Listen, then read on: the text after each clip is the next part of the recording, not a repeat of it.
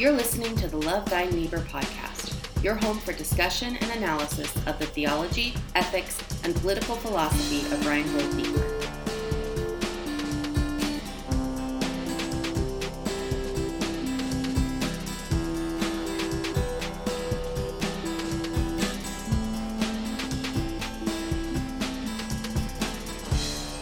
Welcome back to the Love Thy Neighbor podcast, the only podcast that is exclusively dedicated to the theology, ethics, and political philosophy of Reinhold Niebuhr. I'm Cliff Bailey, and I'm joined by my other co hosts, Zach Narrison and Aaron Duncan. And we're excited and honored to be joined today by historian and social ethicist Dr. Gary Dorrien. Um, Dr. Dorrien is the Reinhold Niebuhr Professor of Social Ethics at the Union Theological Seminary in the city of New York. He is also professor of religion at Columbia University. Dr. Dorrien, thank you so much for being on the show. Oh, Clifton, it's wonderful to see you again after all these years. And I'm It's grateful good. to be with you and Zach and Aaron. It is great to see you too. And now for our listeners, I had Dr. Dorrien as a professor when I was at Union. He was actually the main guy. I was there to, to study. I was there. I, I was really interested in, in Niebuhr and Tillich and all those guys. Um, and I had him. And to Dr. Dorrien, here's kind of a personal story. I had read a couple of your books before going to Union. And I was so excited about meeting you. I actually emailed you before I got there and tried setting up a time to meet you before class started. But alas, you happened to be out of town, so we couldn't do it. And I tried finding that email before today to spring it on you, but I couldn't find it. But um, as I was preparing for my thesis, then later that year, I was starting to think about, you know, what I would be writing on, totally wanting to have you as my reader uh, because I was writing on Niebuhr. And I found out, and it crushed me, that you would be on sabbatical my second and final year at Union. Absolutely crushing. well, you know, that was the first sabbatical I ever had in my career 18 years at Kalamazoo College, Oh zero goodness. sabbaticals, and went year round. So that one that you ran into, I'm a little bit overdue for a sabbatical. What happened? Well deserved. Well, Well, I don't, yeah, I don't feel so bad now because you definitely Yeah. needed it. Well, that's good. So I did get to take a couple classes with you, classes that uh, really cemented my passion for Niebuhr and the history of American liberalism. And I'm very excited to have you on our show uh, to finally, you know, personally talk shop about Niebuhr a little bit. Now, the way this is going to work, we've all read some works by you on Niebuhr, and we've just prepared some questions that we want to ask you and I'll I'll go ahead and get us started off. I'll get the ball rolling, and then we'll go Zach, and then Aaron, and then just keep it going uh, uh, until it's time to to close it up. So, first question, it's a softball, Dr. Dorrien. What is your favorite book by Reinhold Niebuhr, and why? Mm, that's a good one. Uh, yes, of course, favorite and best are different questions. That's true. Well, you can answer both of them. And um, then there's always this business about people who've read a lot of Niebuhr and have some kind of investment in him. We all have some sort of notion about when was Niebuhr at his best, right? Yeah, that's true. Uh, and usually that's some kind of clue to you know what what it is that we're getting out of Niebuhr, and that is the, the one we like the most. Since of course he changed his politics every ten years, uh, and it changed his pol- his theology pretty radically two or three times too. Um, so you have all those kinds of things um, to negotiate, and I suppose this is um, this is one of those uh, one of those cases where even to answer this gets into some of that. How how do you read him, and which parts of him do you like more, and so on. Um, certainly, I do think that theologically, on the theological side, nature and destiny is the mature Niebuhr, and that's really sort of Niebuhr at his best. He has 100%. finally found, he's finally pulled together uh, these fragments of things that he's stewing over and even trying things out all through the 1930s. By the time he wrote Nature and Destiny, um, he has pulled together the sort of theological framework and vision that really is Niebuhr. That is true, you know, I think Niebuhr at his best and just, just Niebuhr himself. Um, and that then just lives off of then for the rest of his career theologically. Uh, on the other side of his work, that socio-ethical political dance, Yeah. which is, you know, zig and zag, um, I would go, you know, about four years beyond um, Children of Light and Children of Darkness. Well, I think there are all manner of things that are not good in that book.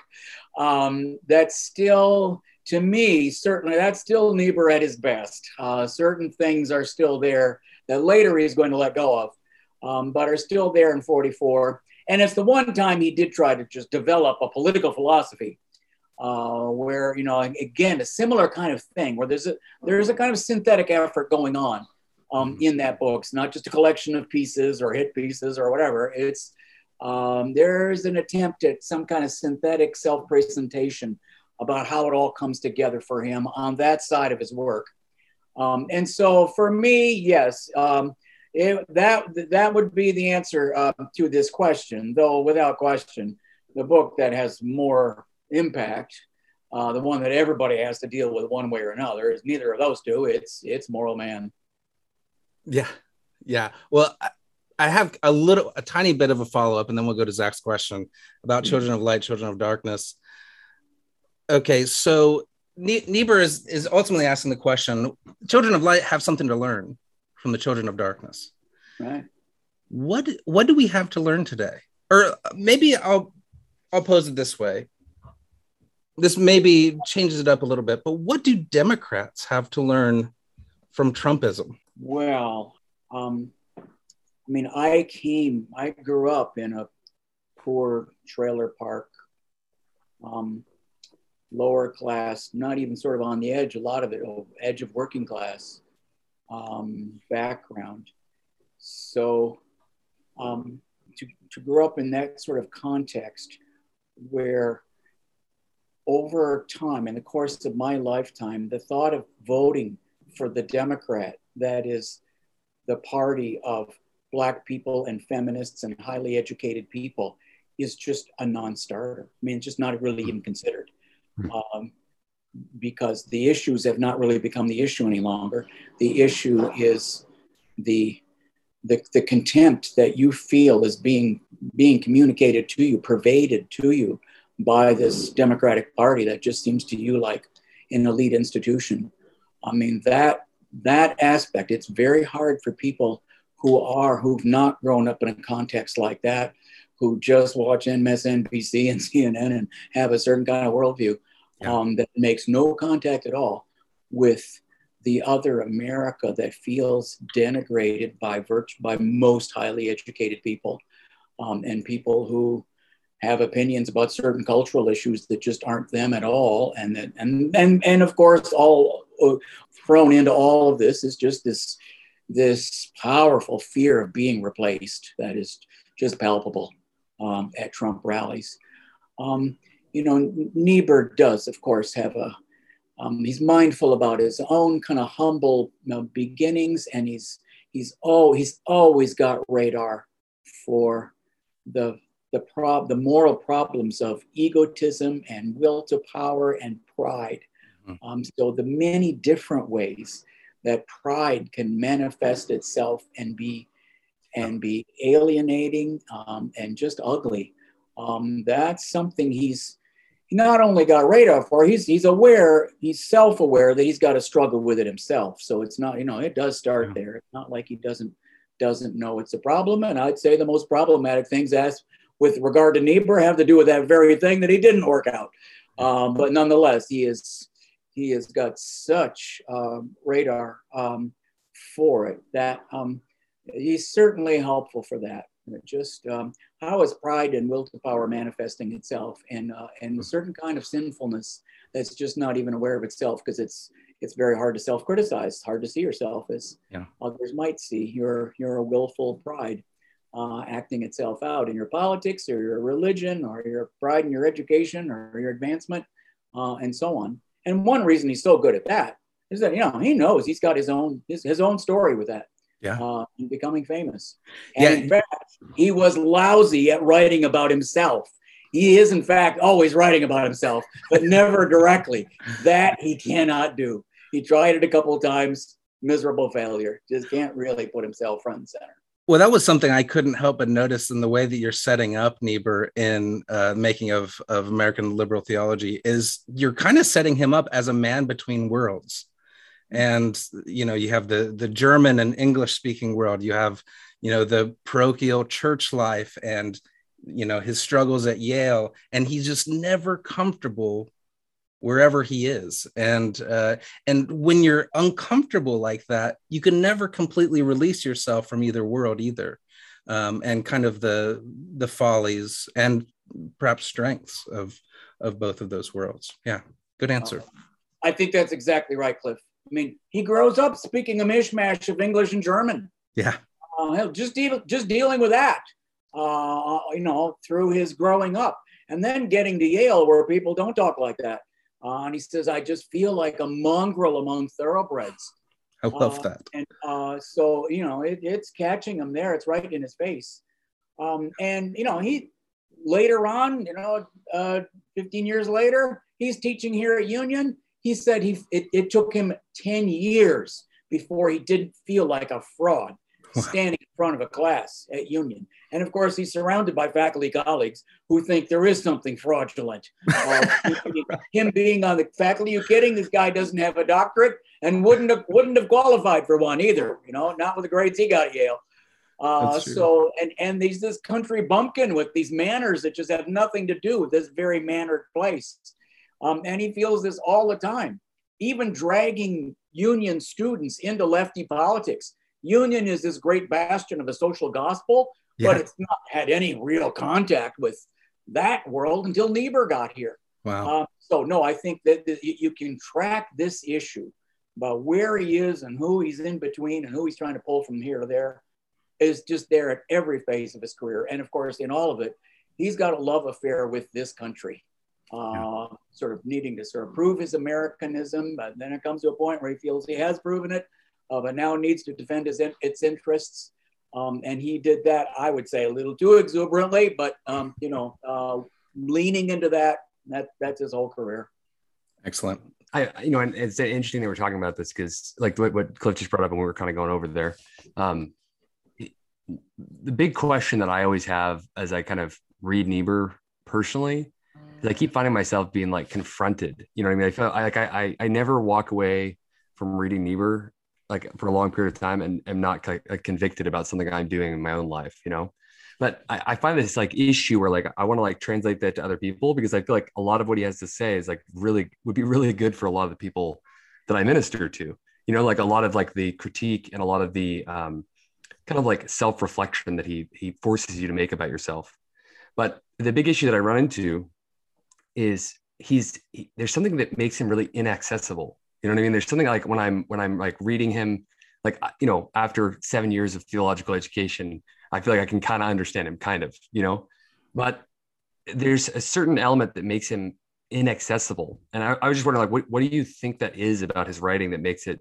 And maybe you don't think it's inaccessible, but I guess the question would be, do you think he's inaccessible, and like, what what would that be that makes him inaccessible? And then how do you think we could make his work? Because that's kind of one of the focuses of our podcast. How do you think we could make him more accessible to a more general audience? Um, oh, it's a wonderful question, Zach. Uh, firstly, um, no, I have to say I didn't find him inaccessible. I found him fascinating when I first started reading him. Uh, I caught pretty early on. There's always a dialectic. So if anytime you're feeling that you're confused, not knowing what's going on, well, just find the dialectic because you've lost it, right? Because uh, there's always some zig and zag between uh, something on one hand and something on the other that he's steering between. Well, so that's that is something. Just just that. It's just just on the page. Um, there's always some uh, push and pull. Uh, that is how he gets his bearings. It's just it's a it's a it's habitual to him. It's a kind of methodological tick. I mean, just even look at his own early sermons. Uh, very first sermons he's giving in his father's pulpit. Now his father's fathers died.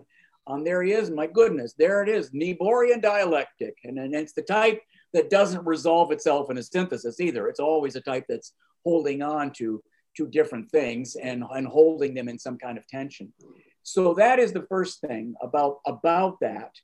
Um, um, secondly, yeah, there is a certain, he does have a distinct style, a way of thinking beyond just that issue um, that is, um, it, that, that does take some acclimation too. I think if it's, if it's just, you, you've never read anybody like this, or you just um, not run into someone who kind of puts the world together the way that he does and writes in this, this manner that is all, that is very often fairly abstract um, in a way that um, that does defeat uh, a certain number of students are always just defeated by I can't see the point of it, and that was the case here at Union.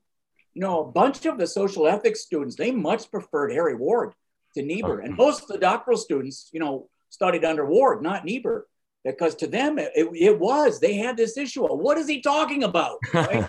um, they had they had this here that it just felt like study under Ward and you learn social ethics. Study under Niebuhr, well, you just learn whatever Niebuhr thinks, right? Uh, and it's some kind of swirl of issues up here that's some kind of mix of theology and politics and whatever um, that was a little bit hard to track.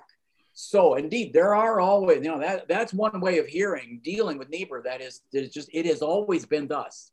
Okay. And the, the third thing I would say about that, that I think is certainly was helpful to me. Uh, and, you know, and it, it shows in just how I've already spoken to Cliff.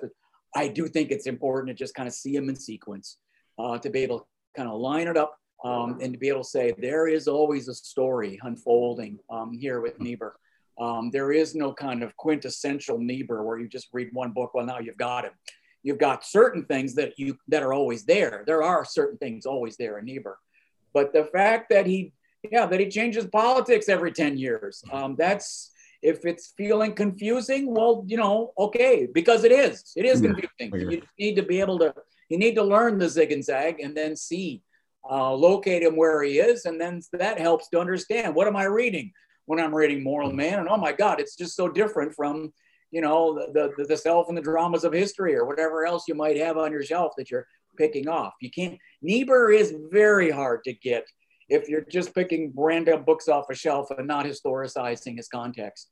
And to add a little bit to that, it's probably take all that we maybe we might consider to be inaccessible and multiply it for our parishioners because to read something like Moral Man and Moral Society, suddenly you're reading about like early 20th century geopolitics. That can be difficult. So there's a historical component to it that can make that can make it seem a little bit inaccessible. Also, if you're just jumping into something like Nature and Destiny of Man, all of a sudden he's taking these large systems and kind of colliding them and you kind of have to have a background of knowing just who the romantics are who are the naturalists and on and on all these people that he's kind of running up against each other so i think that that might be a part of the block maybe mm. for bringing niebuhr kind of more into the pews a little bit too. One one of the things um, that it, really kind of exposes me to i think that it makes me think you're just as you're explaining there um, is kind of the shortcomings i think of my theological education. Definitely i got i, I came up like in uh, so i went to moody bible institute and then I went to Western Seminary in Portland, and nothing against either of them, but um, it shows a real, I think, a huge disadvantage to the way that they approach theology, in that the only time I've ever like learned about what a dialectic is is on my own time. You know what I mean? And and I think that it just kind of like as you're saying that, it's like, oh man, maybe maybe everybody else gets this that's done seven years of theology. You know what I mean? And then yeah yeah so I, it kind of opens that me up to that like why didn't we study that you know why didn't we read these philosophers why didn't we read you know it, so it's a real it, i don't know it makes me think um, it's funny though i give out um, jeremy sabella's book at christmas. I always give his book because i find that to be the way that i can make niebuhr most accessible an american conscience. I'm like it's a good introduction. This will this will get you going. Because that's the first book i read was that book and that really i was like man i, I got to read more of this guy. But and with we read beyond tragedy together before this in kind of preparation for this. And um, it was so funny because we'd get to like one chapter and I'd be like, man, this is genius. Like, this is so good. And then we go to the next chapter and I'd be like, you guys, I don't even know if, if we should be reading this. It's so unclear. You know, be like, I don't get, I don't get it. Um, both these things I think are true. Uh, to go to, to Clifton's point there, a book like Moral Man and Immoral Society is chock full of early 20th century disputes in Marxist politics in Europe you can learn quite a lot about that by reading Moral Man. But my goodness, if that's your introduction to, to modern theology, if if someone like me has told you that's yeah that's the most important theological book of the 20th century, and you go open it up and start reading it, I just think you're going to be uh, yeah. just wildly lost. And and there then there then that book has a kind of totemic significance um, in 20th century historiography that's just odd because people like Russell Kirk, you know, the, the godfather of American intellectual conservatism, claim that, oh, they just love Reinhold Niebuhr and especially mm-hmm. that book, Moral Man. One time I asked Russell, I said, Russell, have, have you re- actually read it in recent years? Have you forgotten, you know, all the Marxism that's in it? Uh, then he admitted, well, yeah, I just, he just thinks of it in terms of you know, it represents certain things. They're attacking the liberals, of course, that's what yeah. love about it, right? Uh, and yet, um, people, so people will, you'll have a whole legacy of people saying things about that book that just way off the ranch from what it's actually about. But it, of course, it has a totemic significance. Well, it's it's it's funny you bring up uh, moral man, immoral society, immoral society because you know, I was like just on the, the, the precipice of like learning about Niebuhr. I had this class where I was, uh, it, we were doing it's like a historical theology class. We had to pick a, a theological mentor, and I was like, I'm going to choose Niebuhr. Like that's who I'm. I'm going to seize the moment and finally get a chance to read more of him. And um, it just so happened that it, part of what kind of pushed me onto this is I was watching this talk between Chris Hedges and Cornel West, and they were just going on and on about this book, Moral Man and Immoral Society, and I probably ill-advised. My my older brother, who's not a Christian or anything, but he, he was he was like deeply into like communism at the time and like trying to like shake through these ideas. Just about to start medical school, he, but he was just about to get married, and he was trying to kind of form like a prophetic voice. Um, he wanted to be able to speak prophetically to society, and I thought, oh, I just watched this video by Cornel West and Chris Hedges. This book, they say it's like it's the bomb and and anyways i give him the book and i wrote this big long thing in the front of it telling him how like i you know i recognize it as he's becoming a, a husband like hey form your prophetic voice man and this book will help you form a prophetic voice and now he can't get enough of Niebuhr. He's always trying to read Niebuhr. So it's it's weird because that was the first book he read. And now that I know the contents of the book, I'm like, how did that work? Like, how did how did he find that interesting? You know what I mean? Like, because he has no theological background or anything. He just was like so gripped by the book and I think it's because he knew quite a bit about communism, or not communism, uh, Marxism at the time. Yeah. And I think how the ideas kind of meshed and, and, confronted him and made him kind of rethink what he was. Um, but yeah, he, I mean, this just this Christmas, I got. Uh, um, it's the big book that Niebuhr has. My mom bought it for me for Christmas. The big book that has like all a bunch of his major works in it. Irony of American History, Leaves, and I already have it. And so I was like, oh, and my brother's like, oh, I'll take it. I'll take it. I was like, all right, man. So well, well, Zach, as you know, you know, moral man has hardly any theology in it. I mean, that's that's what Pitt Van Dusen and these people are union were so distraught about. Yeah. Wow, you're attacking us, but with what? It's it feels like you've left, you know, God's just left out. Uh, and it's Karl Marx who's describing the world and, uh, and, and, and, and, condemning everything that Union Theological Seminary stands for. Uh, and that critique did get to Niebuhr, that plus the critique of his brother, uh, the two, the kind of a pincher movement of the theological liberals who actually do believe in God, uh, and and and his brother, uh, who's got the, his own sort of critique of liberalism, coming at him from both sides, saying, you know, I don't know where you are theologically anymore, but you got you need to find out. Um, and he did spend the rest of the 1930s, uh, you know, trying to trying to figure that out because he realized, indeed, I, I don't know where I am any longer. Like I said, it might might have been ill advised. I don't know. yeah. I was surprised, um, and I, I love what you just said, Dr. Dorrien, because I remember you you writing about how Van Dusen was relieved when Niebuhr wrote Reflections on the End of an Era because some of you know his Christianity was starting to speak more, um, and uh, he I think you said something like he was relieved to find out he was still a Christian, which is funny. And something that I think that my entry into Niebuhr early on, before I got to Union, was very much in the neo orthodox strain. And so, for a long time, when I look at Moral Man and Moral Society, I saw him as negotiating his Christianity with Marxism and, and the times.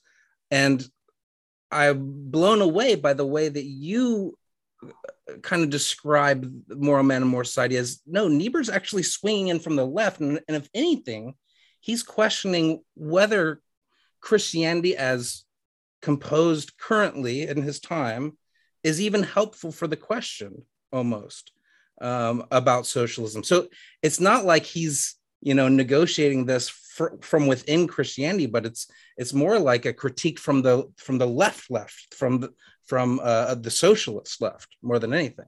Well, it's beyond even that. It's more beyond just the, the socialist left, since of course there is a socialist wing of the of of the social gospel, I mean Christian socialism, that is fully socialist and ethical. Um, and he he's never quite, almost never quite fair when he talks about that. I mean, if you press him on it, he will say, yes, of course, a lot of what I'm saying now in the 30s, Rauschenbusch said before me. Um, but he, um, he, he was never part of that, and he's never sort of quite fair to it. Plus, what he knows is that the way that tradition in liberal Protestantism turned out in the 1920s, that's something he knows very much about because that's that's the social gospel that then turned pacifist. So all those social mm-hmm. gospelers who repented of the pro-war sermons they gave in 1917, 1918, mm-hmm. and they spent much of the rest of their careers just repenting uh, of being pro-war. Uh, and of course, that's what Niebuhr was all through the 1920s. And so then when he turns against that, that's formative for him. It's absolutely crucial that he's he's got to find a means to say, here's why I'm no longer a Christian pacifist. And it was for Marxist reasons um, that he made that argument. When he is turning now against where he's just been for the past dozen years, um, it's on the basis of a Marxist sort of, not just socialist, because uh, to him, these socialists, you know, too many of them are just ethically idealistic. Christian socialism isn't much better uh, than merely liberal Protestantism, because they're both just, they're both kind of a certain kind of ethical idealism, just, you know, writ large. The, the critique is, is uh, you know, of that. And of course, that's what he just hammers on. So it's it's yeah, it's a neo-Marxist politics that's driving the argument in moral man and immoral society, which is why not only Cornel, but even you know Chris Hedges just love it. It's like, yeah, that's that's their answer to what, what's Niebuhr at his best, 32 to 34 for sure, right. Including yeah. including the Reflections book because that is the most Marxist book that Niebuhr mm. ever wrote. Though, as Zach says near the end there, last last chapter, yeah, or as you were saying, Clifton, um, mm-hmm. he, he, does have that chapter on a sovereign grace, God of grace and glory. That Van Dusen is like, oh, okay, good. He still believes. Where does he? I, am sorry, uh, Aaron's up next. So I just had a, a question that went along with that. At what point does he stop articulating history through? Because in, in Moral Man, Moral Society, he's still hopeful of kind of the the proletariat consciousness emerging uh, within American capitalism. Uh, at some point, he stops articulating history in kind of a Hegelian way and more in a Hebraic or Augustinian way. What, where in his timeline does he make that shift? Um, so this is the struggle of the whole 1930s for him, and of course, the, the two sides are of him. That is the theology. They've got to work out his theology, and meanwhile, there's his radical politics that's he's deeply involved in. Um, he's got to pull them together. I mean, the, the, the, the first run at trying to get clear theologically of course, is this great book of 1935, Interpretation of Christian Ethics. Yeah. And there, that's an argument about liberal Christianity is wrong and so is conservative Christianity. And we got to find, you know, something that kind of steers uh, between them. So that's the dialectic that gets him through that book. But he still hasn't. He's, he's dealt with his Jesus problem by the time he's dealt with he's written that book. Okay. Um, but he still doesn't really have a mature theological perspective that holds together his theology um, his politics. And he spends the rest of the 30s struggling with this.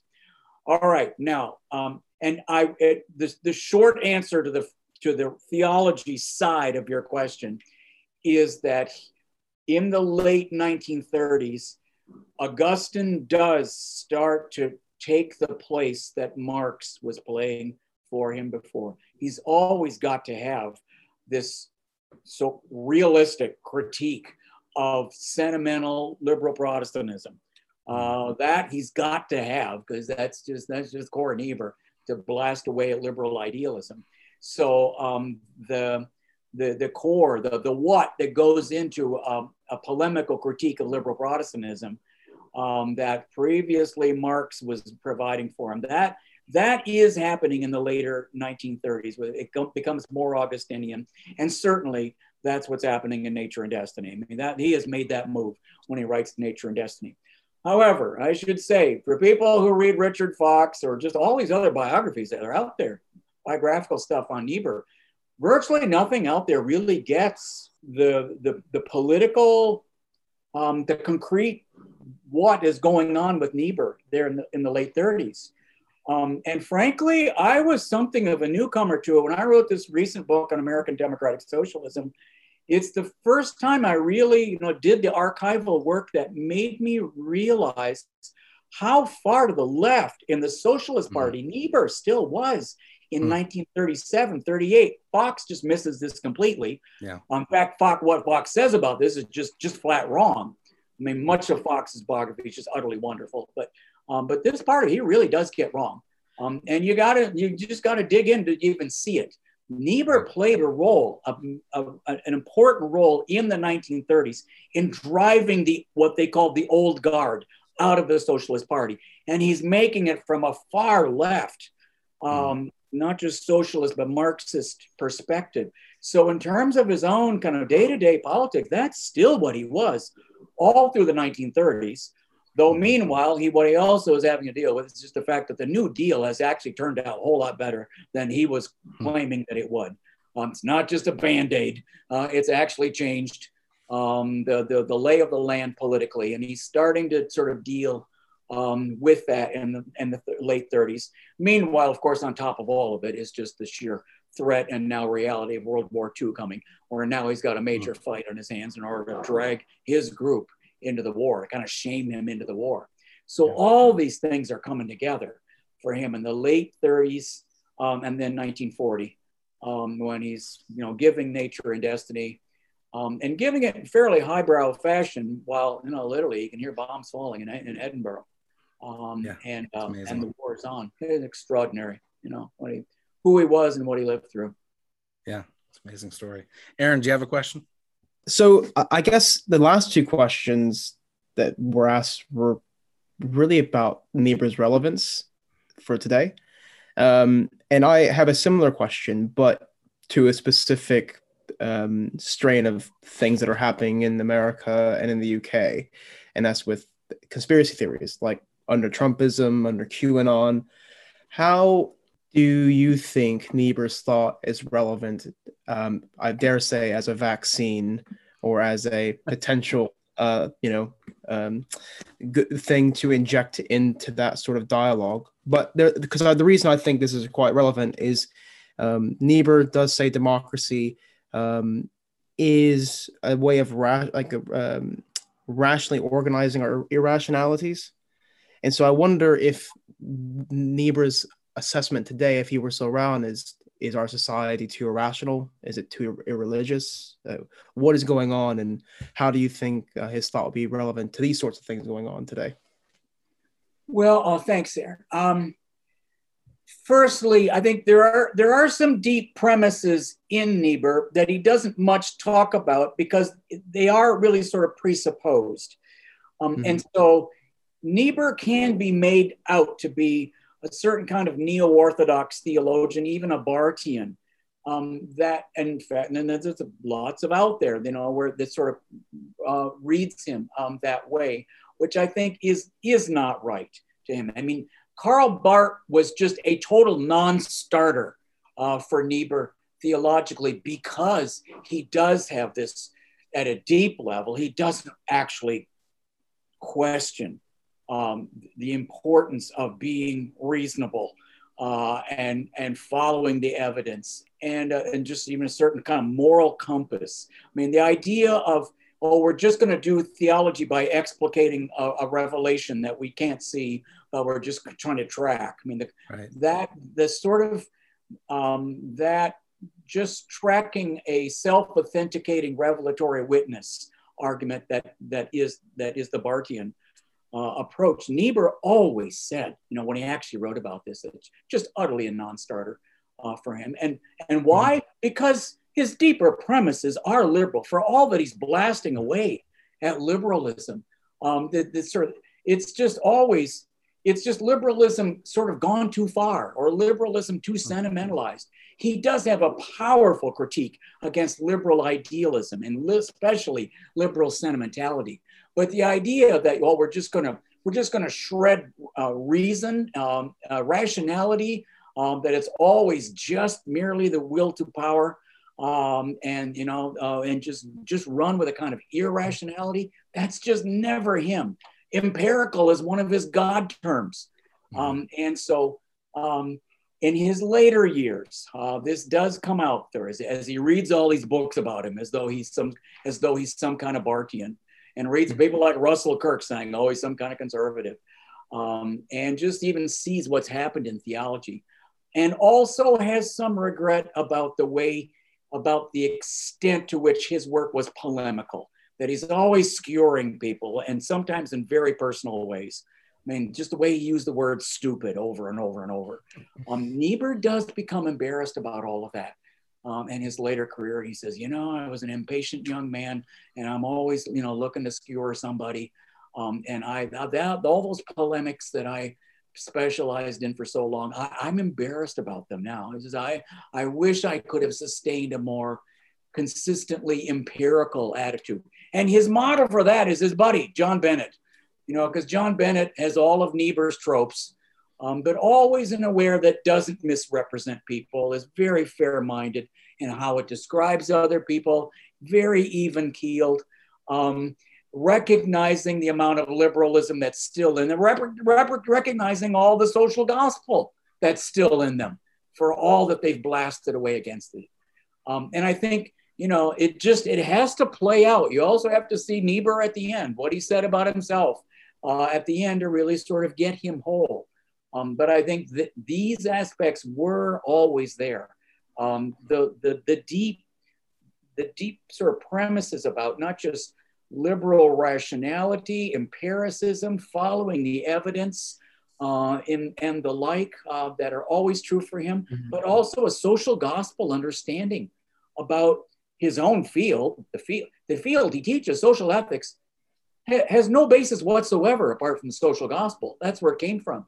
And he assumes, just like everyone who founded his field, that the church has a mission to struggle for, for social justice, to transform structures of society in the direction of social justice. That's what social ethics is about. And mm-hmm. Niebuhr mm-hmm. is not a refutation of that. He's just a Christian realist way of defending, you know, and explicating um, that. I think all of that, all of it is is is relevant. I mean, there he's he is the towering figure uh, in, in the whole tradition of Christian social ethics for these reasons. So if Christian social ethics has any sort of application, you know, this whole social ethical story has any application, it starts, I mean, Niebuhr is always an exemplary of kind of what that is for all of the wild stuff that's in him and things that are hard to explain and um, things that are difficult. One, well, one thing that I always appreciated about Niebuhr's articulation of, I guess you could say, like the authority of Scripture or special uh, special revelation, is he calls it correlative. So mm-hmm. it's it's something that is affirmed by you waking up every day and you see in the mirror the story of Adam and Eve.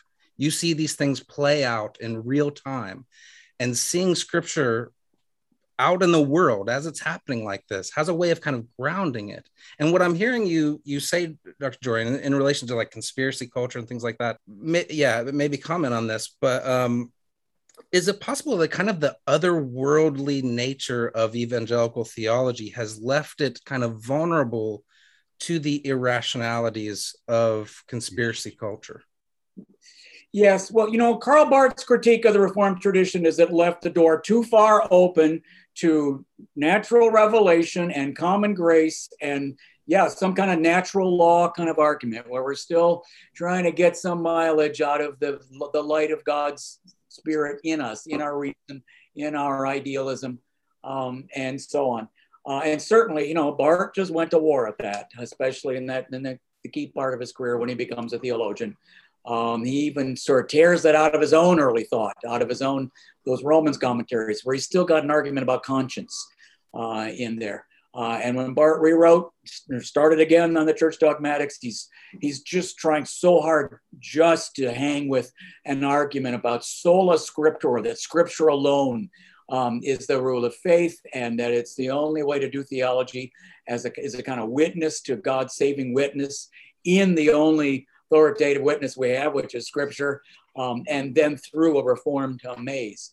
Um, so he's he's owning up to being reformed. That's why it's church dogmatics. But nonetheless, he's even got a critique of how this played out in the Reformed tradition because he's really trying to get rid of um, that part of the Reformed tradition um, that is, from his standpoint, it just it left the door too open um, to still, you know, you, be using, giving some kind of theological sanction to reason um, and and sort of, you know, natural revelation and common grace and the like and I've gone lo- long just to set the, the what what was just a non-starter for Niebuhr. Niebuhr always, I think, is more deeply reformed uh, on that. He always is sort of looking for, uh, you know, seeing the grace and glory of God in the natural world, even though he doesn't write about the natural world that much per se.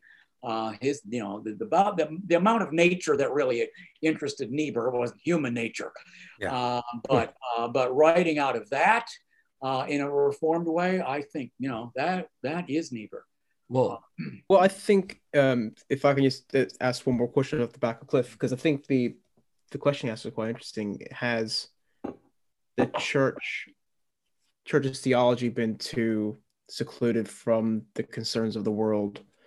I, I think in in nature, in Destiny Man, Niebuhr writes that the whole Christian drama of salvation is rejected ostensibly because of the incredible character of the myths of creation, fall, and atonement. And so it's not as if uh, it's more or less to do with the story. It's the stories itself that Christianity provides. So I I I, I want to wonder and venture to say that maybe the Barthian movements, um, all those issues uh, with that theology being receding into some otherworldly place and not dealing with all the relevant uh, social issues going on. I wonder if it's not to do with the theology, but just the application of it. If if that's well, uh, first, you know what Niebuhr always said about Barth is that you know that kind of theology is pretty good at responding to a crisis. Uh, mm-hmm. Barth did rally a couple of times in a way that's uh, mostly commendable. Uh, although even there, even in Barth at his best, Niebuhr's got some problems. Uh, but then, but then he says, more importantly is just you know in between the crises it's just not it's just not worldly enough it's just too otherworldly um, and it's and it's too um, yeah it's just coming from a place that isn't real i mean reality realism these are like god terms to niebuhr uh, it's got to be grounded. You've got to be able to show um, the relevance of it. And when of course he, when he made this out programmatically in his great book you know interpretation of christian ethics he says, you know, we got one kind of Christianity that's liberal that just doesn't take Christian myths. The moment that they deconstructed these Christian myths and saw that they were mythical, um, they got rid of them and replaced them with a myth of modern culture, of modern progress. Mm-hmm. Uh, and they just put that in its place because now they've got a better myth um, and just lost um, the deep truths that are in these powerful biblical myths. Uh, meanwhile, over here, we got this conservative kind of Christianity that's still taking the myths literally, still living in a world of myth. Um, mm-hmm. And that's just totally um, not credible. And so we get generations of people that just reject Christianity because they think that's what it is. Um, and what we need is this, you know, steering in between them in which we take um, these Christian myths seriously, but not literally, right? right. Um, that's the maxim. Um, and, uh, and really theologically, he's always trying to work out what that would mean at the theological level and then apply it um, to the dilemmas of our age, which in which these two, the, these two mistaken traditions are both getting it wrong all the time. And he's just, hmm. because he is a polemicist, he's blasting away at both of them. I love I the, think that was your question, wasn't it, Cliff? I'm sorry if I. I oh, that's okay. No, you got it. You got it. Uh, I, I was just going to say I oh. love the critique Niebuhr gives of Barthian of the Barthians at the World Council of Churches at the at the first one, where he says something like, um, "Yeah, you'll respond to the devil when both cloven feet and tail are showing, but uh, but not when only one cloven foot is showing, or it's something like that." Was, yeah, that's right. That's um, exactly right. Yeah. Well, and I think that's this is a really good place to insert our our the great question that we all have having read this work by you, but I think Cliff kind of has a, prepar- a prepared yeah. question. It's itching. I'm, I'm ready for you to ask it. I'm ready. I'm let's get into it. Yeah, this has been on our minds for the last couple of weeks. Um, regarding your portrayal of Niebuhr and making of American liberal theology, um, I hate for us to get into semantics, but that's where we ended up going. Um, but uh, I think that you're trying to prove something about Niebuhr here and where to locate him within history, within the history of liberal, liberal theology. So to preface my question, this question a bit, there are a lot of Niebuhrs, which you've alluded, alluded to earlier. There are a lot of Niebuhrs floating around out there. And your work here seems to be an attempt to firmly reclaim Niebuhr for the liberal tradition. But we're curious to do so it seems that your definition of what it means to be liberal becomes somewhat i don't know whether to call it narrower more narrow or or or generic uh, for niebuhr's for the time niebuhr's writing in you say on page 453 and the context for this is uh, the conversation you talked about earlier between reinhold and richard but you say quote, Reinhold preserved the liberal idea that religion is saving and transformative. And a little bit further down the page, you say, for quote, for Reinhold, as for liberal Christianity, religion was an energizing power that served human human needs and dictated human responsibilities. This seems like the thread you're trying to kind of attach for all the ways that Niebuhr has cr- criticized liberalism and liberalism has criticized him, this seems like the thread that is connecting them. But there's no social gospel dimension necessarily there. The notion of progress is no longer necessarily there. Oh, and what I'm hearing is that liberalism became to you, the way that you're describing it is basically an adamant belief that religion is here to primarily make the world better. And at the time, I'm not sure how many liberals would find that kind of general definition descriptive of the liberal project. So, my question is Did you, as the author, kind of generalize this definition in order to include Niebuhr within liberalism, or is this a testament, perhaps, to how Niebuhr impacted liberalism or something else? Um, more the latter, uh, the second possibility. Um, you know, right now I'm um, I'm writing a one-volume history of American theological liberalism. So I got these uh, these three monster volumes out there, and I try to get it down to one. And oh my God, if I could possibly have justified leaving Niebuhr out of it, I would have, uh, because um, I, you know, shrink, shrink, shrink. I am just it's, it's I go through this every day with how do I get this down uh, to a volume that's going to be, you know, 700 pages when it took me three monster volumes before. Plus, we've had 20 years since then that I've got to get into this thing. Uh, so, I, if I could possibly have left Niebuhr out of it, I would have. Um, and yet, um, and even sort of playing with the idea uh, of, wow. uh, of doing so, you know, I sort of imagined what it what it would look like. Well, it's ridiculous. He's such a towering figure yeah. in his time, and then what comes from him, and indeed what liberalism more and more become his influence in the field uh, is going to change what in fact it was. And you just got, you know, the fact that he himself even saying in the latter parts of his career, of course I'm theologically liberal. What else could I be? Right. I mean, at a certain deep level, uh, the idea that you would, that there's, that your reason has some authority and that you're tracking between uh, these two, you know, between overbelief and disbelief, uh, and that you accept the historical critical approach to the Bible, and that you let science explain the physical world, and that you're um, you're uh, applying this sort of social gospel criterion about what it means to be relevant. This sort of classic, yeah, definition of liberalism that I've got going in all three of these volumes, which does not include the progress motif. You're right. Um, that's only one part of liberal. You know, it wasn't that that didn't describe it back back when when Immanuel Kant defines what liberalism is in Germany. Mm-hmm. I mean, you got a whole prehistory uh, before you get to the progressive era. Um, and then you got a whole history subsequent to the progressive era too. It's only sort of one era um, in which this sort of progress motif just rules um, mm. the day, and that's just if you're just trying to be a nice person of any kind, you're, you you believe in progress. So I'm not going to have a definition of liberalism, something that's 300 years old. um, that's Mhm. ruled by what was really just one generation's or one one era's, you know, um, motif, where they're struggling with evolution and having to struggle with Darwinian theory and thinking, well, we can live even with Darwin if we can idealize it, Hmm. uh, which Yeah. they did, right? Mhm. They, they, they've idealized evolution in a way. They've, they've just folded it into their progress motif.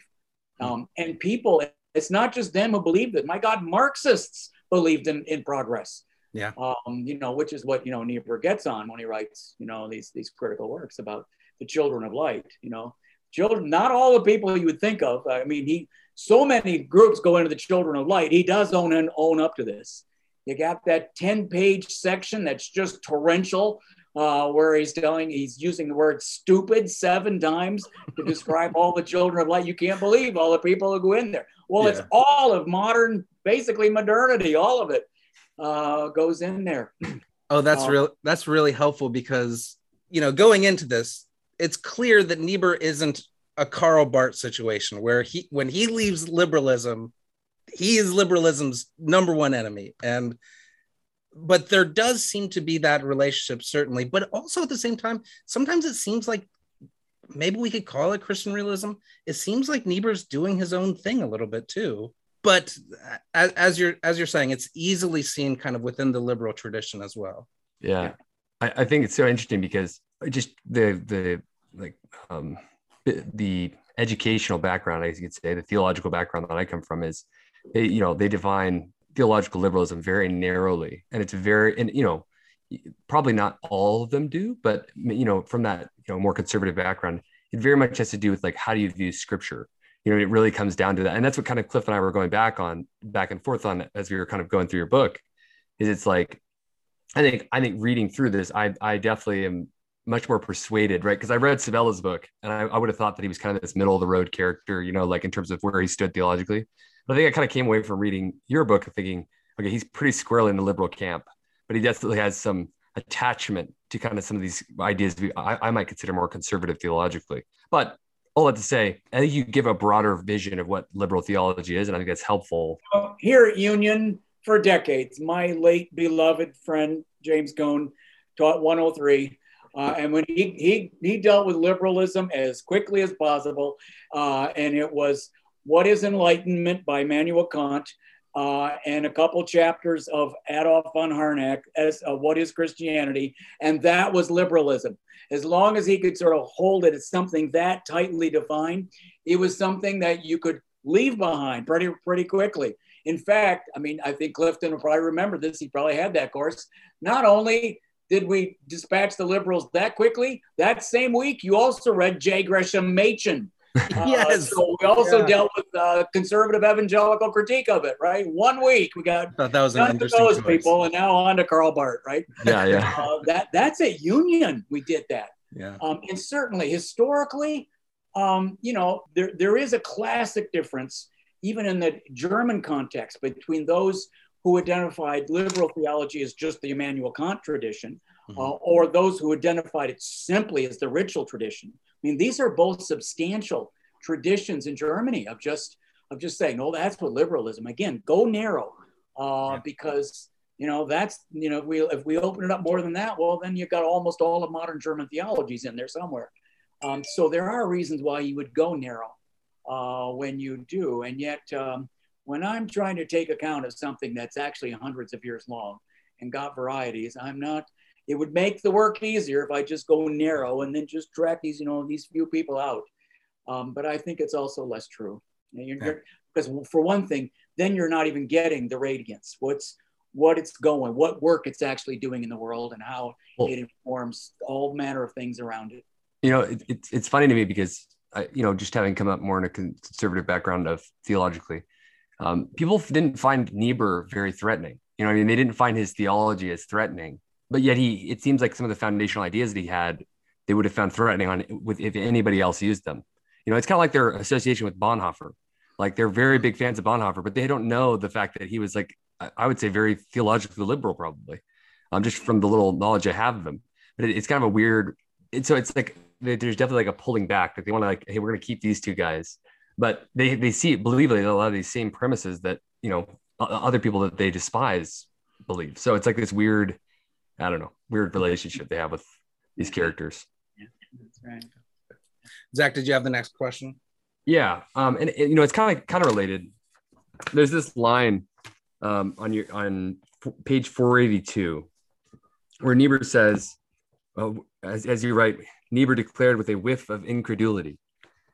Um, I do not know how it is possible to believe in anything pertaining to God and eternity, literally.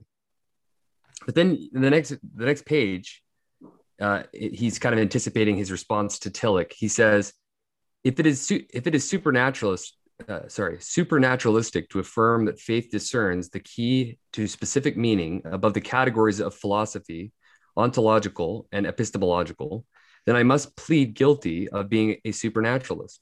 The whole of the Bible is an exposition of this kind of supernaturalism. If we are embarrassed by this and try to interpret the biblical religion in other terms, we, in, we end in changing the very character of the Christian faith. Um, I guess my, my, my question is kind of complicated related to that. And that is, you know, I want to ask the simple question, which is just like, where did Niebuhr end up with this idea of like the supernatural elements of the Bible? Did Niebuhr really believe it?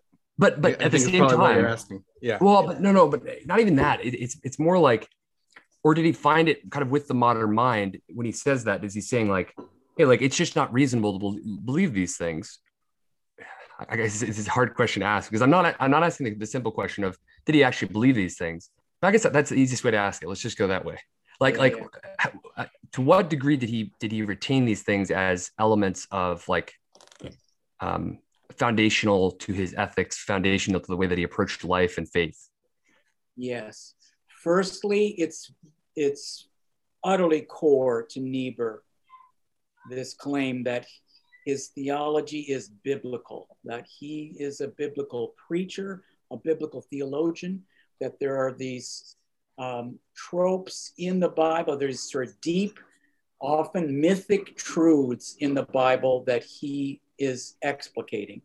And certainly, we're going to let historical criticism do what it does um, to the Bible, deconstruct the historical critical story behind what texts we have, recognizing also that the Bible consists of various kinds of literature, myth and folklore and legend and proverbial saying and so on. And so the truths of what it, the canons of what it means to speak truthfully for any of these genres are differ from genre to genre. He, he's he's liberal as far as all of that is concerned.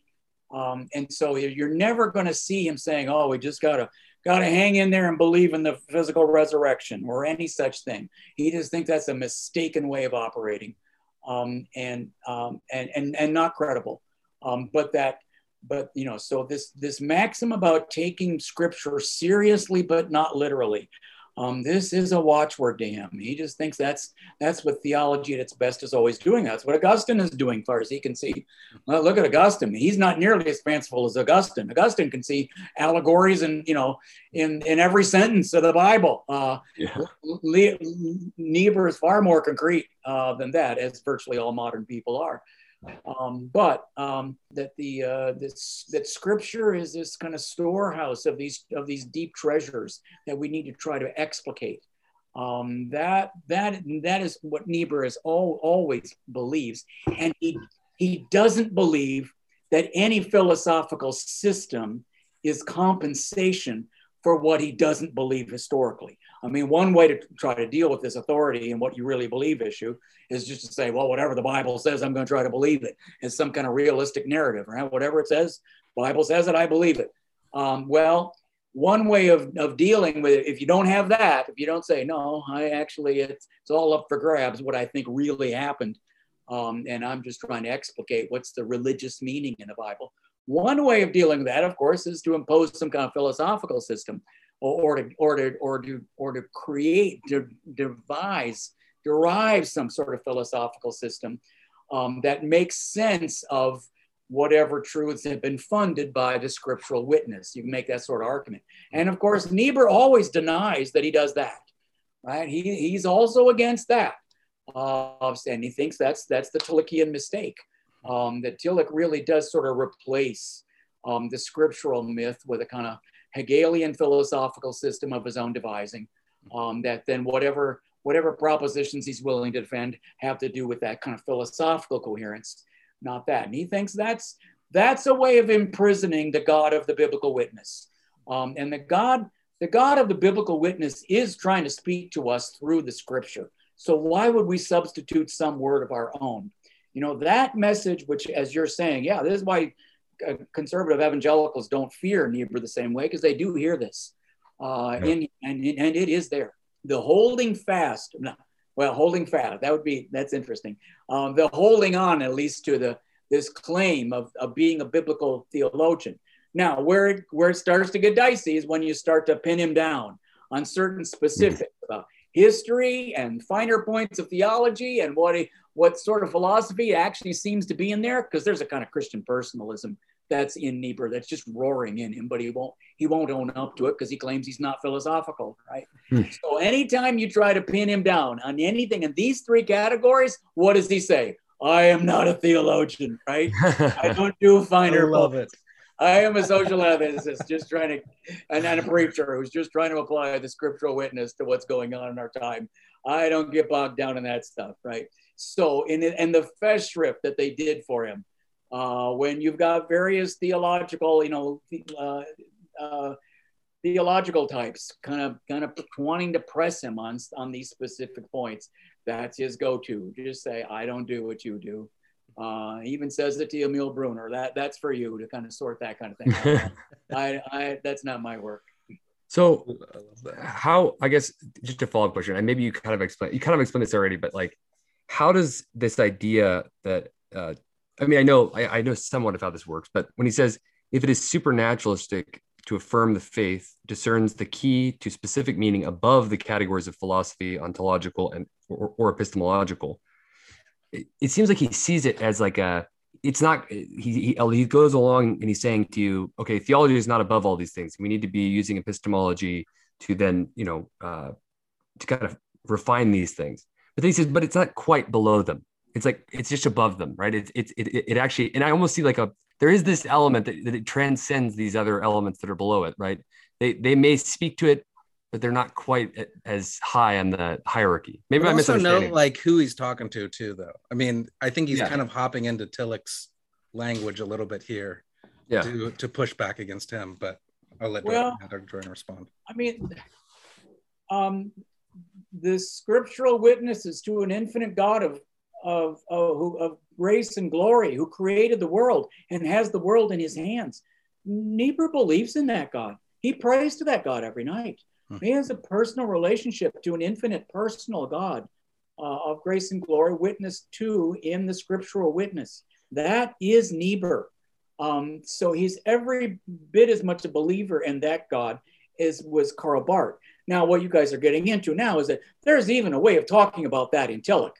I mean, that that God above God, um, that you know, Tillich. I mean, Tillich is is much stronger in kind of leading with his negations and saying we need to kill that that super temporal God uh, of uh, of history that uh, is an idol. Um, mm-hmm. They all have all three of them, Barth and Niebuhr and Tillich, have in common um, a a Paulinist way of talking about faith uh, as faith is a gift. It's not our achievement.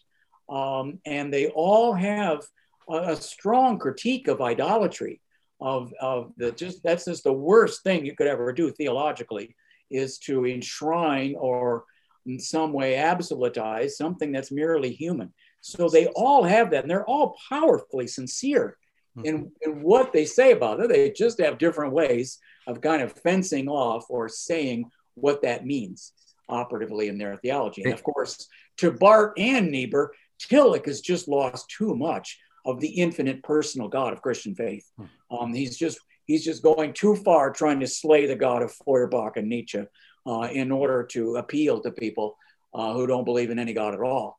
Um, and you know, to them, this no, we can't, we can't, we can't try to, uh, can't do that. Um, and and and you know, it, it's there's something offensive even in doing so. So Niebuhr and Barth are in fact closer with regard to that, to that question of, you know, who who made the world and who to whom do you pray at night?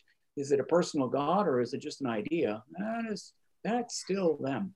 Yeah, that's a very that's incredibly clear clarifying because that, that was just a, that's a question I kind of kept coming away from reading this. So I appreciate that. Do you do you think Niebuhr might retain some Platonic ways of thinking about God and his infinite otherness? And the seventh letter, Plato talks about it's really difficult for language in the realm of becoming to describe the forms because language is contained in the world. So, do you think maybe Niebuhr is kind of unconsciously having a bit of a, a difficulty with theology because he seems maybe that theology might just be kind of a worthless exercise and just our language? Does, does that make any sense? Firstly, Niebuhr taught the history of Christian ethics. I mean, that, that was his big course at, Niebuhr, at Union, yeah. Two semester course. Um, and he, he was a lot of it where he was self-taught um, in this field. And he's highly conscious of just how much of this tradition, just most of it, is in fact Neoplatonist. Uh, that it just doesn't even acquire categories without Neoplatonism. Uh, and of course, Augustine is just the high priest uh, of this old tradition, of course, and he knows what he owes to Augustine. So the fact that he's in some kind of dance with Neoplatonism all the time, he's certainly aware of. However, he also has an argument about this, right? To say there's something in the biblical tradition that's actually improvement on this Neoplatonist tradition, because Neoplatonism is actually is in fact other otherworldly or sort of lifting above the world of reason and spirit above the world of embodiment and and, uh, and the like. And actually, the Bible is better. The Bible is more integral, uh, or this so it isn't it isn't a dualistic um, view, but it's integral. It's holistic.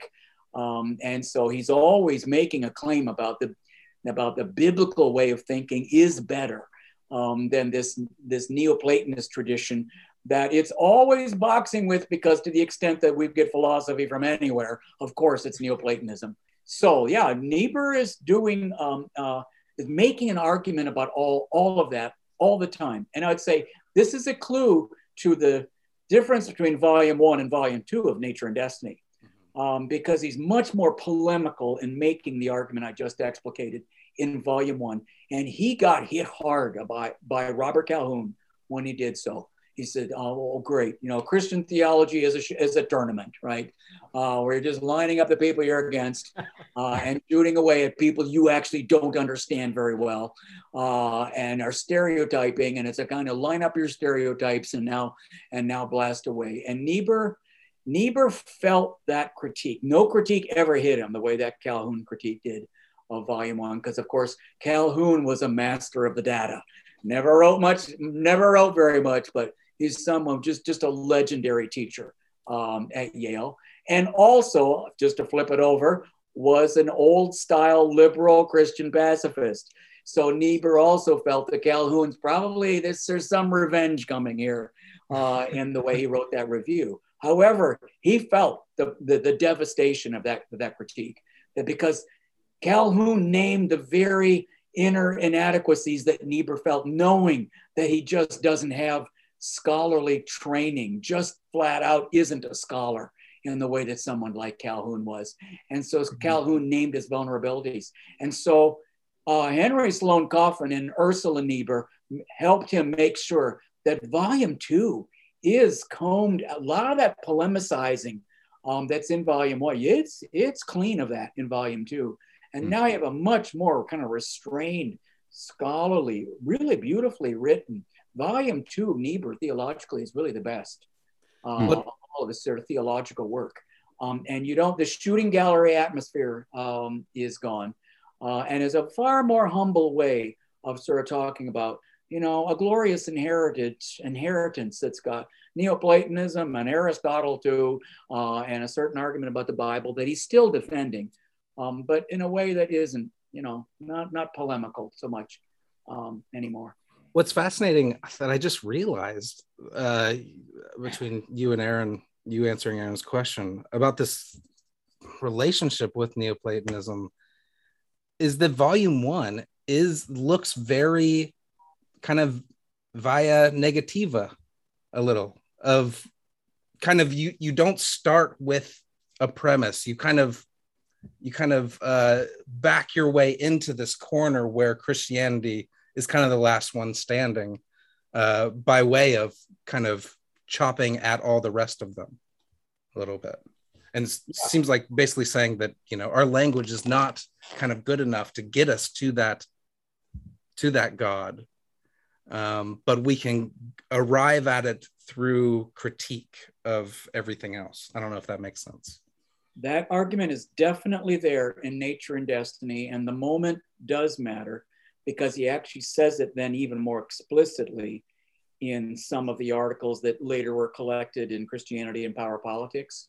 Um, you know, the, the his his essays of that time where he's saying, yeah, this is the we are we've inherited a modern age that's arrived at where we are right now, uh, with the world at war and um, and one European nation after another, really, really thinking that it's advanced beyond Christianity. Um, and look at what hell that has left us in. And even willing to kind of some still somewhat romanticize England, say England is the great holdout, which of course it was in that time. You got little England holding out against, you know, the whole uh, the Nazis overrunning all of Europe at that point. Um, and uh, and and Niebuhr feeling that uh, to say just to say well one you know one way of talking about this is they're the, they're the country that's got most the most Christianity that's left in Europe. Uh, their their repository of that um, is England. Um, and we're not going to privilege an argument about, you know, what happened in, with English imperialism to say, oh, that's what we need to talk about, which is what his friend Norman Thomas still can't get over uh, in 1940. You know, still can't quite get with. We need to join England in the war, and of course, that's that's what Niebuhr his his primary audience is a U.S. American audience is not willing to enter the war. Um, and he's trying to get them there and making an argument about how you know Christian civilization is at stake here um, because we've we've tried out all manner of things, and some of them just even more, you know, one more toxic um, than the other, one more idolatrous than the other. And here we are. Um, we have to have to be willing um, to say um, that Christian that Christian notions about an infinite personal God and an individual person who is uh, this who is um, has a sacred dignity by virtue of being a child of God.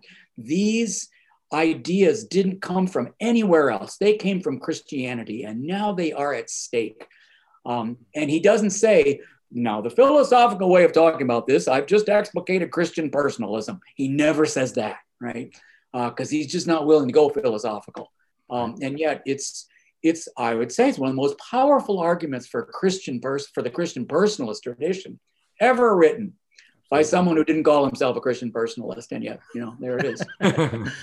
uh, so I I have two questions, but I'm gonna put them together and kind of talking about Niebuhr's personal life. You mentioned Ursula. So my first question is, how much did Ursula actually do for Reinhold? I don't know if that's answerable. Uh, second question is his relationship with Tillich.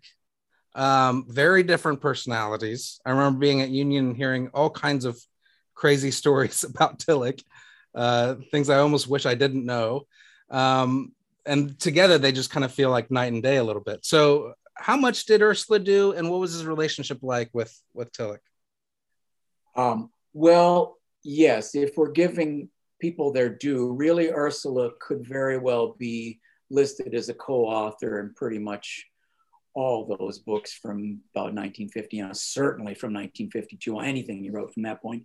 But really, I would say about 1944 uh, on, she's got a strong hand, um, an editorial hand. Um, as I say, even with the second volume of Nature and Destiny, her it, she, she's a strong uh, hand there. Also, um, you know, um, Henry Sloane Coffin as well helped uh, with that one. Um, now, part of the issue with you know Ursula herself was uh, had a had a real polemical wit. Uh, so she wasn't always the best one to sort of pull him back from that one because she, if anything, she kind of fed it, uh, uh, his his tendency to kind of skewer people. And yet she did have more of a sense of how it read on the page. She had, I think, even more of a sense of just what I've dealt with my whole career, with with students who just you know they, they read that in they're just appalled right and that this is a theologian um, and um, and you have a hard time just even getting past that. Uh, that how, if this guy's you know a humble theologian, how is it that he skewers people and talks about them you know the way that he does? Um, but um, she is his enabler and his, she's his best critic um, and helps him write. And sometimes, sometimes when things get improved on a second or third draft, that's always showing the hand of Ursula, um, and because uh, she's just a better writer than he is. So, so you know, all that and more. I mean, once we're once 52, once we've had the stroke, mm-hmm. uh, I mean, he, he was he was violently ill and um, mm-hmm. and depressed and just literally, she's literally his caretaker. Um, and then anything that he gets out by then, there's just nothing that he's even capable of doing beyond that point, including you know just even getting ready to teach his classes at Union because he didn't didn't retire until 1960. All of that is just just literally impossible uh, without Ursula, and that's why she's still carrying out her day job, you know, at Barnard. Um, so he he could have he could have been more, you know. Really, her name should be on a lot a lot of what we have um, with regard to that. Um, Tillich, yeah, take a deep breath. um, firstly, um, there's an enormous debt here. I mean, Niebuhr helped to save Tillich's life. Yeah. Uh, and Tillich is able to show gratitude for that. He will say, he will call Reinie my savior, right? He mm-hmm. will say the son of this sort of thing. There's always this undertow because Tillich has trouble showing gratitude and giving proper due to anyone around him, including this whole group of enablers.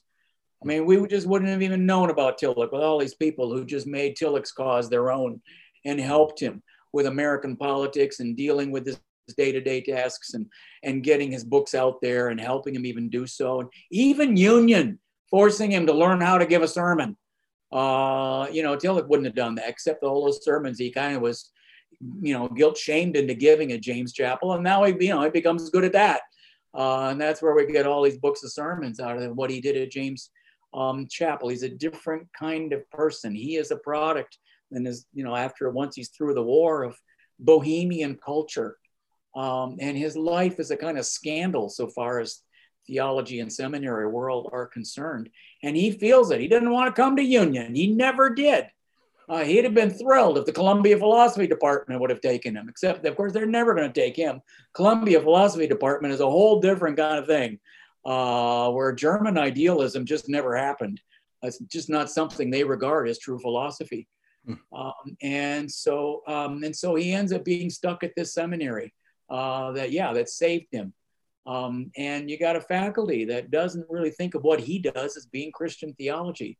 Um, and and that's even with most of them not even knowing about this secret world he has with all of his you know all of his women uh, that he's involved with because he just carried on the way same way he was in Germany um, and of course the you know the scandal issue there is just that Hannah was the same way in Germany. They actually had a troika for a while uh, in Germany. But then when when they came to this country Tillich just just resumed the way he was. Cafe society and and uh, taking women home or taking them elsewhere. I can't bring them home anymore. But uh, uh, and and whereas Hannah was just kind of stranded, she never really learned the language, never really became an American, and just felt stranded and lonely. And then, of course, then become did become very bitter about the way you know he just he just carried on and felt abandoned by him. And finally, years later, she wrote about it in a book called From Time to Time. So oh, wow, I didn't know uh, that. So everyone learned about it uh, in in you know from from her book. Um, so uh, as Niebuhr learns all of this, this is the issue that then comes between them, mm. Because it is a scandal, you know, to to to, to Niebuhr um, to learn what you know this this side of um, Tillich's life. And Tillich does say certain things about Niebuhr that are kind of patronizing. Hmm. You know, to say, "Oh, man of tremendous abilities and tremendous repressions," right? uh, to him, that's that's very insulting, right? Because Tillich is, you know, he's not a he has he's got all this psychoanalysis in him, and um, he's he's very keen to analyze other people, not not so much himself. He never underwent analysis himself, because as he, he would say, I'm afraid that if I would had my demons you know, would be analyzed, I would also lose my angels, which is classic rationalization Oh. uh, of, uh, you know, that's so, so Tillichian. Um, but they did in the years that they were together, while this is coming between them, uh, and it, de- it is very much an issue between them. Huh. Um, they, their students, the students they had in common, did not know it. Um, they were very professional in the way they dealt with it. They didn't, and then of course the crucial thing is they didn't enlist their students in this conflict that actually existed between them. Uh, that's where it gets bad at a school when you know now you're letting the students in and now they have you're making them deal with this issue between them and they they did not do that so there were people there were people who studied under tillich and niebuhr during the glory days of union who only learned about some of this stuff years later you know uh, when they heard about it through the rumor mill or later of course much later this 19 not till 1975 when you know when hannah wrote the book i mean it's all totally out there uh, when Hannah wrote the book. And then other books were written. Rollo May wrote one in defense of Tillich and so on. So more of this literature sort of came out. Um, but this was always an issue. Can we Um, could we say that uh, this was maybe part of the reason he left for Harvard? well, no, Tillich reached retirement age in 1955. Oh, okay, gotcha. Uh, Union had a pretty strict policy. You know, you're retired at 65. Uh, we're done with you. Uh, and um, and you know, so he then he went to Harvard, and that's when he became spectacularly famous. Hmm. Uh, it's those five years at Harvard where he's on the cover of Time, and and uh, just his fame just went to a just exploded to another whole other level um, uh, while he was there. Um, and then, of course, later he finished his career at Chicago. Now he always he has this regret that you know, um, you know, Union. It's the Methodist man system. It still is. You know, where upwards of two thirds of your salary is just the ostensible rental value of that apartment uh, that they give you. So you get to the end of your your career, you have no savings, you have no home, you have no anything, um, and so um, and so there's a long history of union professors getting to the end of, you know, they, they have a hard time. They end up having to go off somewhere else to, you know, still teach somewhere. And that did happen to Tillich. Um, and of course, for Niebuhr, he just, he tried because, you know, he was, he was not well off at the end either. And, and Ursula was bitter about this for years after, you know, resented um, Niebuhr and he uh, resented Union and even resented at his retirement party in 1960 what do they announce? Oh, we found we founded a, a, a Reinhold Niebuhr chair, right? We're gonna we're gonna use his name to make money for Union off a chair. And meanwhile, he's still in the poorhouse here from her standpoint. She was angry Oh, wow. Um, in Tillich's case, he just went off to Harvard. And of course, in Harvard, a whole other pay scale. Um, and so he ended up, you know, doing much better. Meanwhile, it's at Harvard when he became just this incredibly famous uh, figure. No theologian ever remotely as famous as Tillich was during that that period. And then from there, he just went off to Chicago um, to finish his career. So that's how that you know that whole business sort of played out. Oh, Uh, years past, um, and he was thrilled uh, to go to Harvard. And once he went there, he didn't go to church anymore either, except of course when he was preaching. Uh, that's uh, that's Tillich. Of course. Uh, Aaron or Zach, do you guys have any more questions? Oh yeah, I was just gonna ask like a personal question, you know, related to Niebuhr. You know, because obviously, you know, I I could ask you how. The the question really is just how has Niebuhr influenced you, like personally?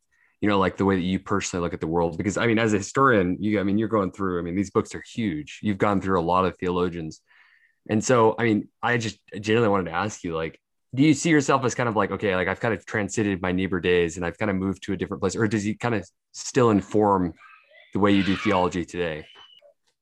Oh, Niebuhr is very, very much in my head and heart.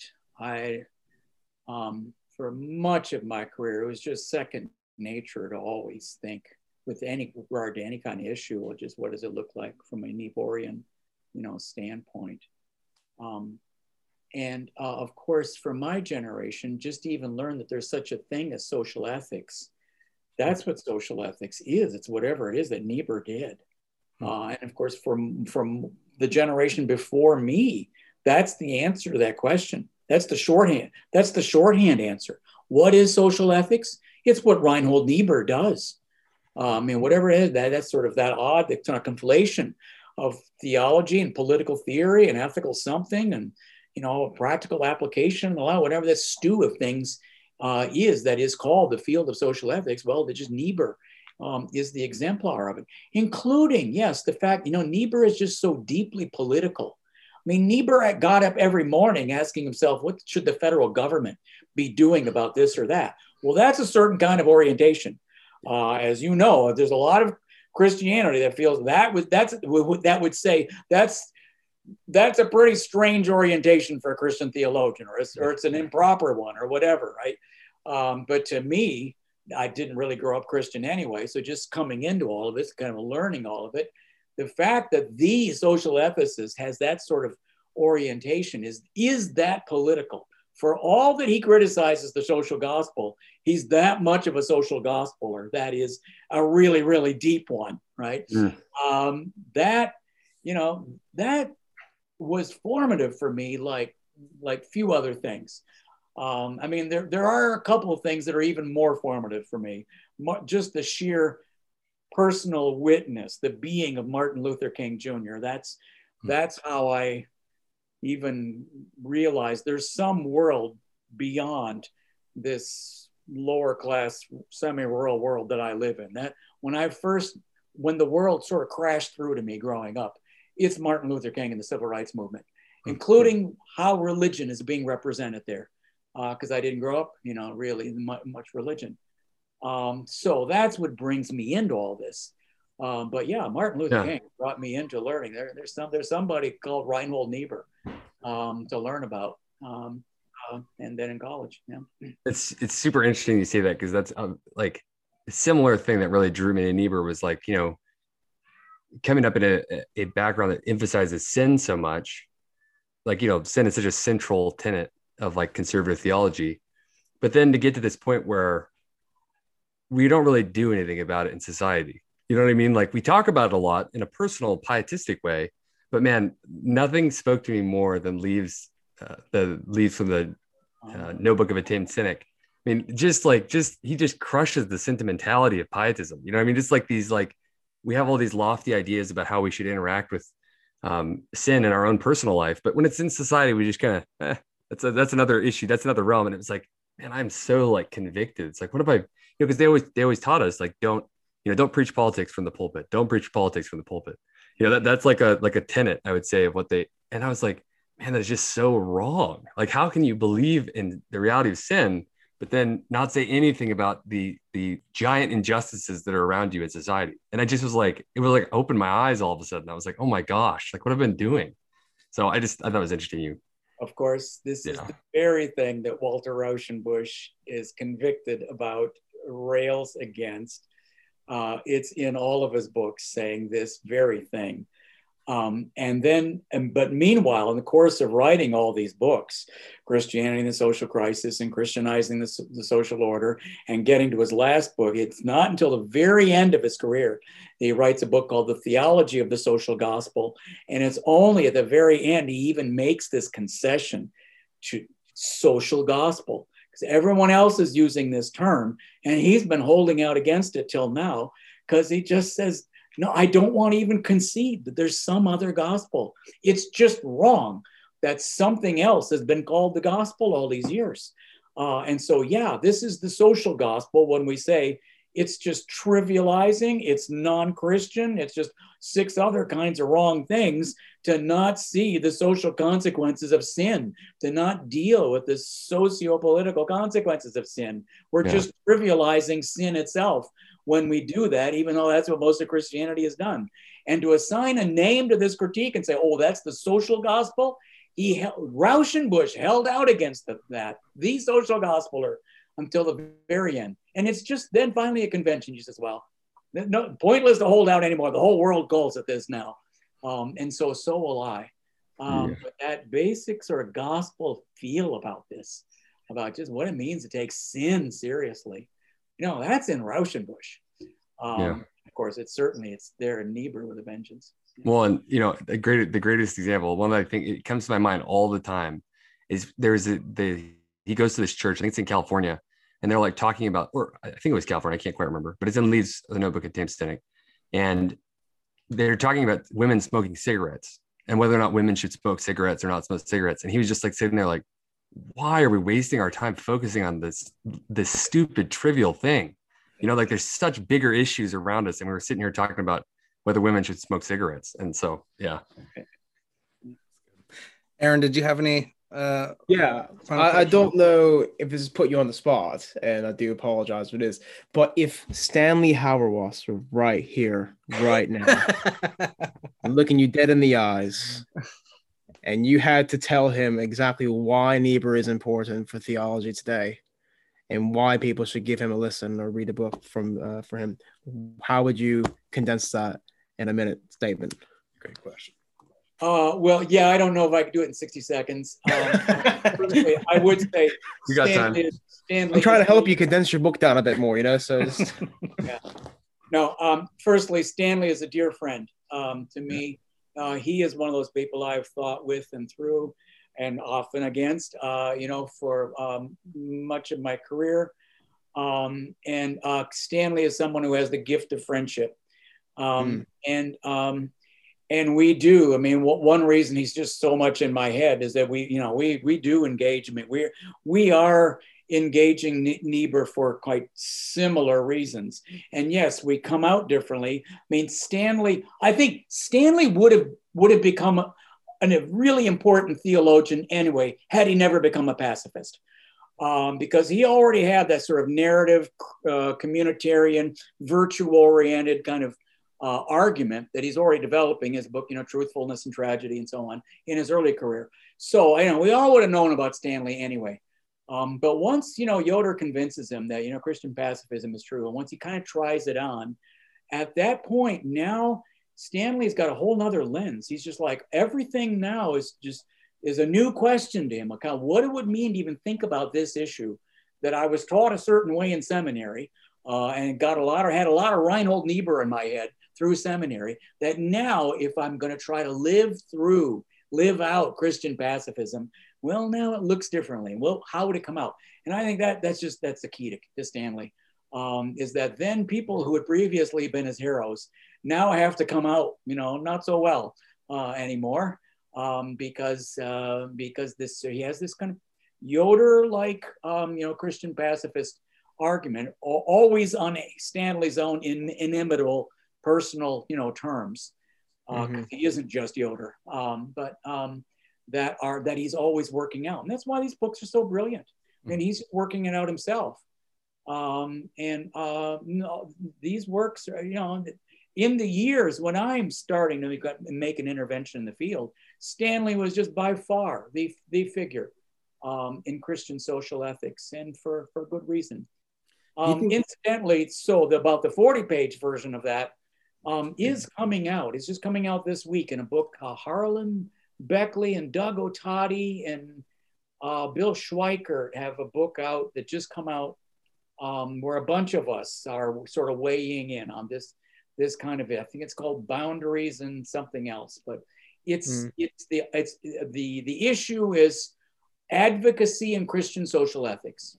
You know, should Christian social ethicists be advocates? Uh, and if so, mm. how should they do it? It? Do we have enough of it? Not, is it too much? Are there ways to do advocacy that are wrong? So on. That's the sort of organizing theme um, in this uh, volume. And I do know my my piece and Stanley's are bookends in this book. I haven't read Stanley's piece yet, but I I am aware that that's that's how they um, they put it through. Um, so I think there will be a kind of state of the field so far as that kind of issue. Um, mm. Well, we're going to have to read that and discuss yeah. it on here on this podcast. Um, all right. Well, that about does it for today's episode of the Love Thy Niebuhr podcast. We want to thank again um, Dr. Dorrien for giving uh, so generously of his time um, and wisdom today. Uh, make sure to like and subscribe, give us a good rating if you're enjoying it, and make sure to follow us on Twitter at Love Thy Niebuhr for uh, news and updates. Until next time, everyone, peace out and stay safe out there.